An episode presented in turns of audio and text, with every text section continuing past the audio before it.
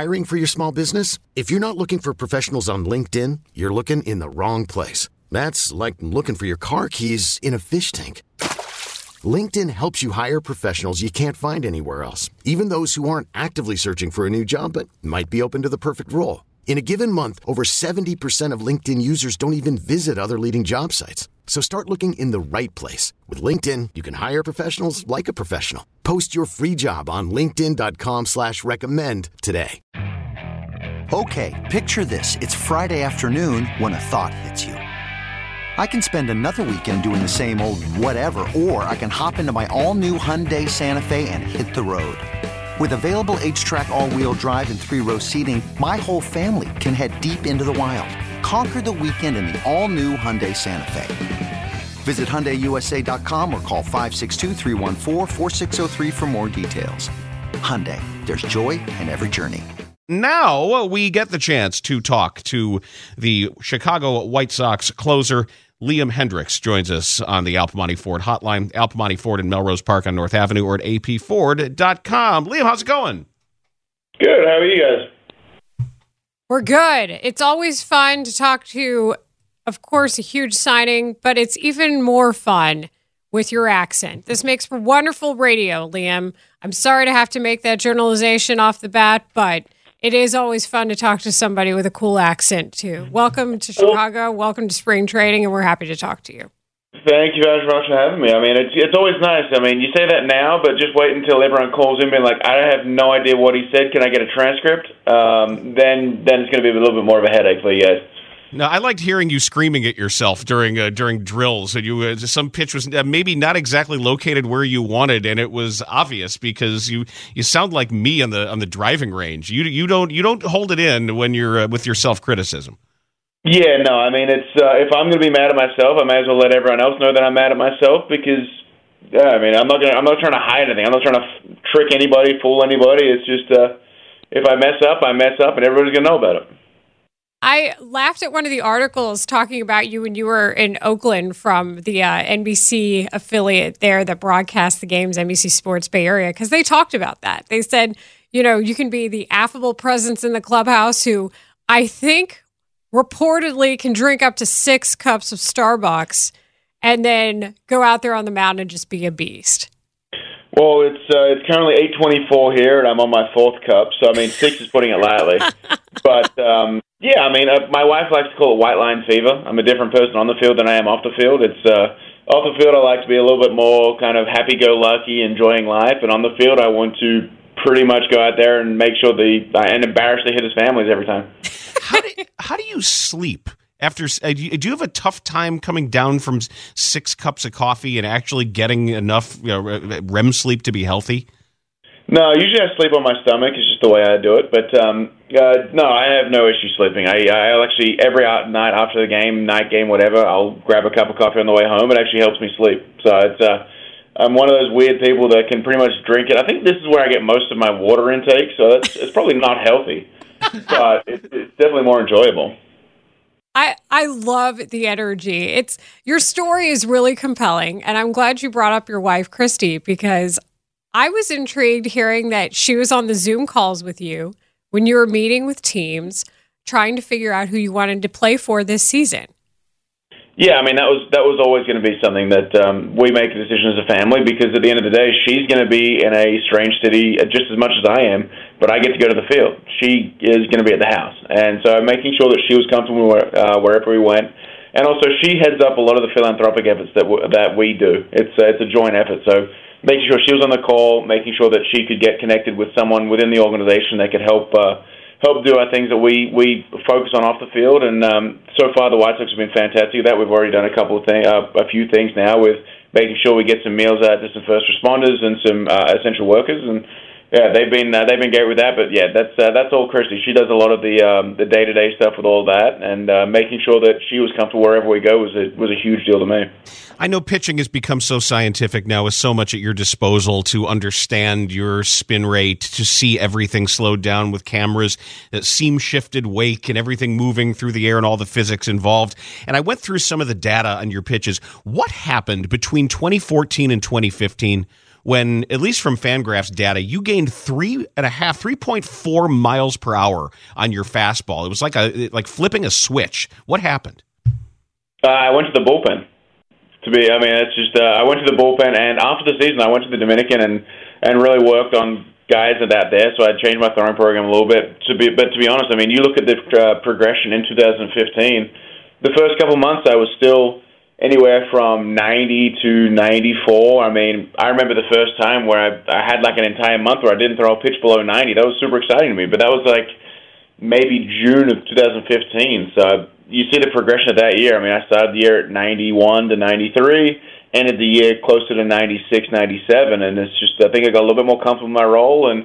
And also long toss. I started long tossing every single day with uh, my throwing partner at the time, which was Mark Lowe, and uh, hearing like just seeing guys like that. I mean, he went from the tops and turves of, of, of throwing at the low 90s to the mid 90s, and then that year he was throwing upper 90s, hitting 100 consistently. I love a good comeback story, and yours is an excellent one. After being DFA'd, what was the self examination you went through and the questions you asked yourself to get to this point where you are now with the biggest free agent signing in baseball? Um, which DFA are you talking about? Because there's five. Fair enough. Whichever one that I think um, just gave you the, the most pause. The biggest one for me was the one where I cleared because the the first four I went from the Twins to the Cubs, Cubs to the Orioles, Orioles to the Blue Jays, and then uh, I got traded to the Royals, and then I went Royals back to the Blue Jays after being DFA'd again. So um, the biggest one for me was the last one, the one with Oakland where I cleared because I was in AAA. I wasn't sure how what my career trajectory was going to look like. I wasn't sure if this was going to be the last year, who what what was going to happen. So I went down and said, "Look, if I'm going to go out, I'm going to go out on my terms. I'm not going to be told by any organization to dictate the way I warm up, the way I prepare for anything. I'm going to go out and, and do me." And I went in long toss, which I felt like I had done in the past. The couple of years that I was throwing harder, the couple of years I had more success. And what I did growing up in Australia was I threw all the time. So if I didn't feel good, I just kept throwing until it felt good and that was a program that had seemed to work for me. And a lot of long toss and a lot of uh, kind of, uh, and I, I used a lot of different resources. So I used an actual uh, a, tarot card reader called Ruby, and she found, like she was able to kind of get a couple things into my head that realized that I was thinking very negatively upon every situation. Where it was always like, well, why did this happen to me? Not how do I get past this or anything like that. I took a positive mindset into absolutely everything, and now it's. Uh, you you don't think I can do this? Watch me, and that's that's my kind of game plan coming into every season. Where did you find Ruby the tarot reader?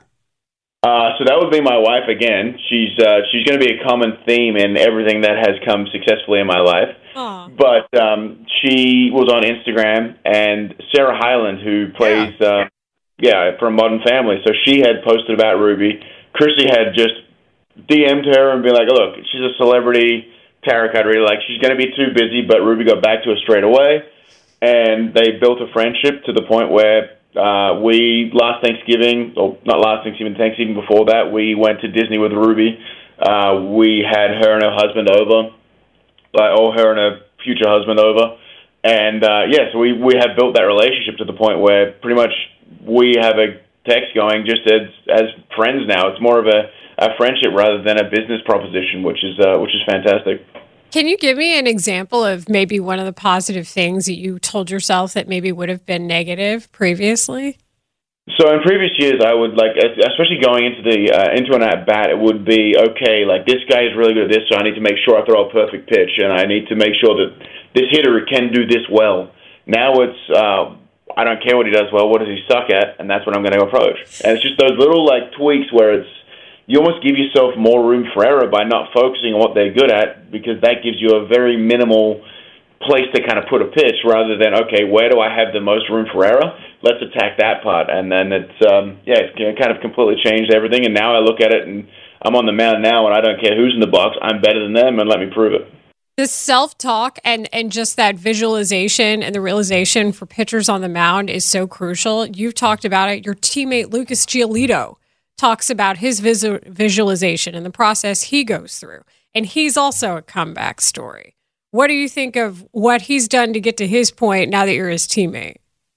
I mean, obviously, you've seen what he was uh, like doing. He was a first rounder for a reason, but then it kind of got to the point where he was I think, and, and he'll tell you this, he was overly concerned with certain numbers coming in, so so he didn't focus on anything else. He was just throwing about as throwing as hard as he possibly could, and and not really focusing on everything else. And I mean, you talk to him about Ethan and what he was able to do with his career is just shortening that arm up and and getting a little bit more deception in there, which means that you don't have to try and throw everything as possible as hard as you possibly can because you can finagle the pitch around, you can manipulate it a little bit more, and you're going to have more success with with being able to tunnel the pitch rather than just throwing as hard as you can. But I'm a big proponent of uh, it's called fig jam. Mm-hmm. It is. Um, fr- I mean, I'm, I'm not going to say the first word, but frick, I'm good. Just ask me.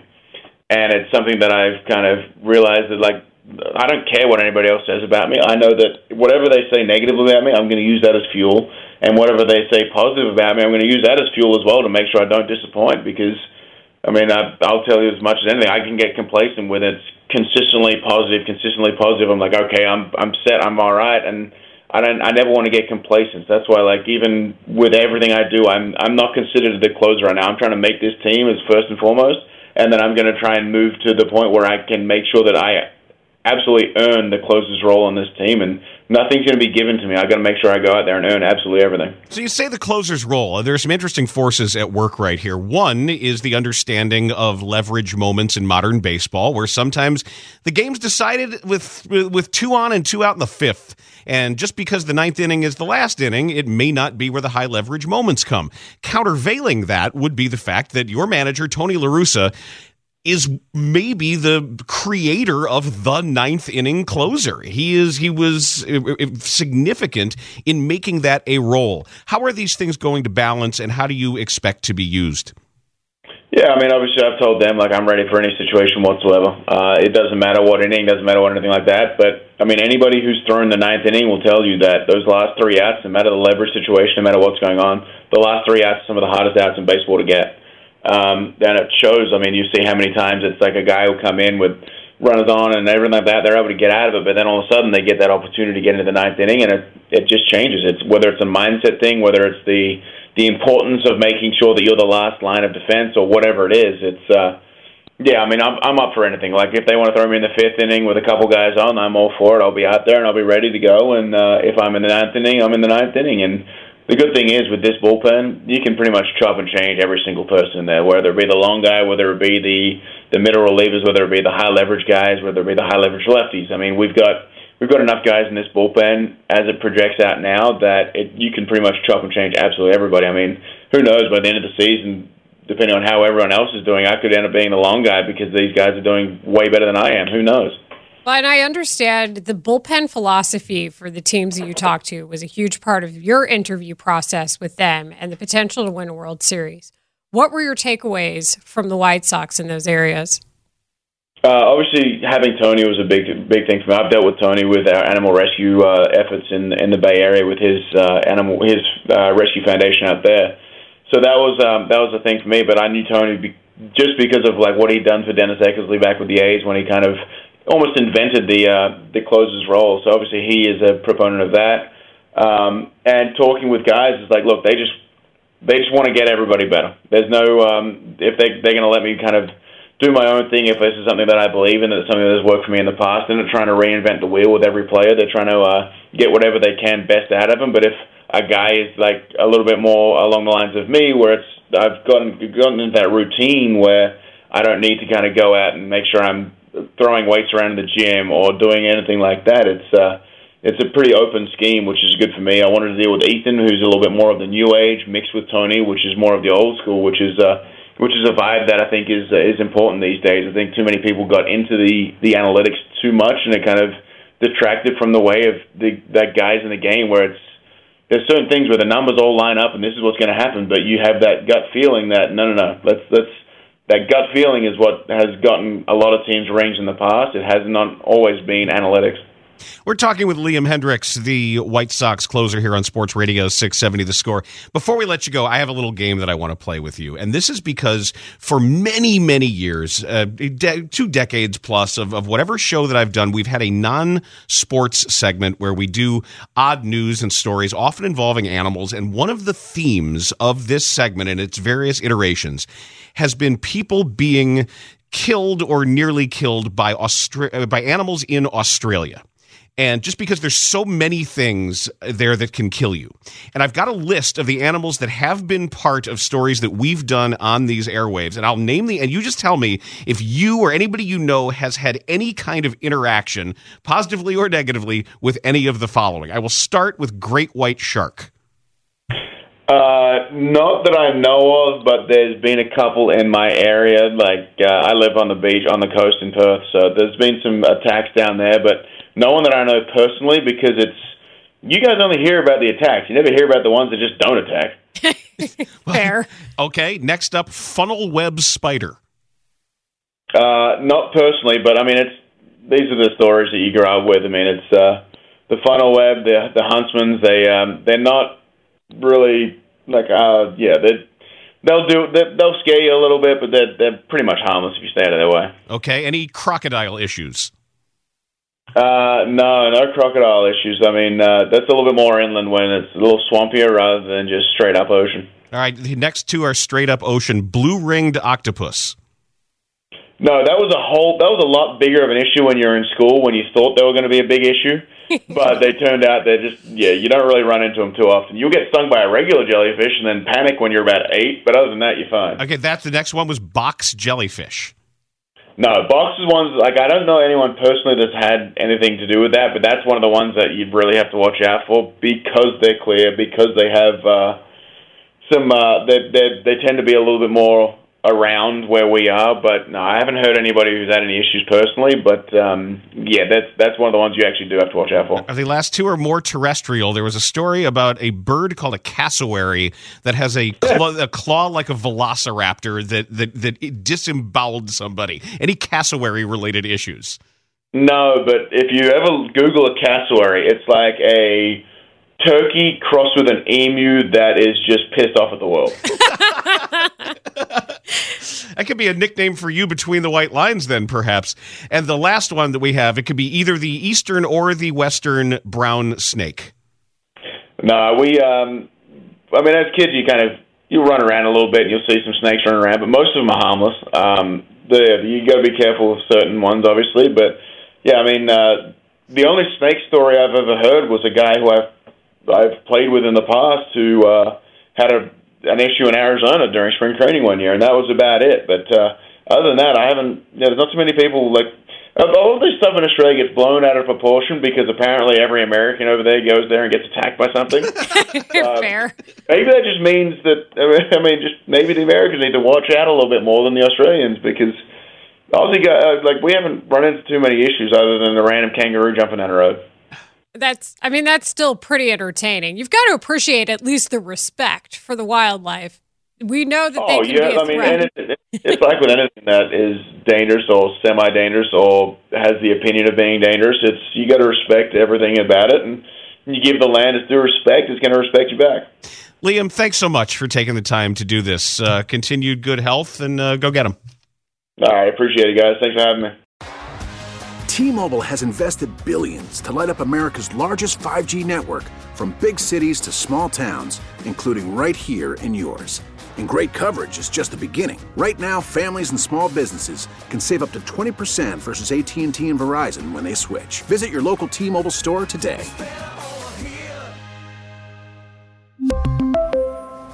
Plan savings with three lines of T Mobile Essentials versus comparable available plans. Plan features and taxes and fees may vary.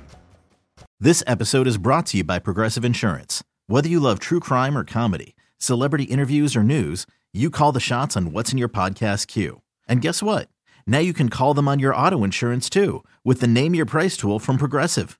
It works just the way it sounds. You tell Progressive how much you want to pay for car insurance, and they'll show you coverage options that fit your budget. Get your quote today at progressive.com to join the over 28 million drivers who trust Progressive. Progressive Casualty Insurance Company and Affiliates. Price and coverage match limited by state law.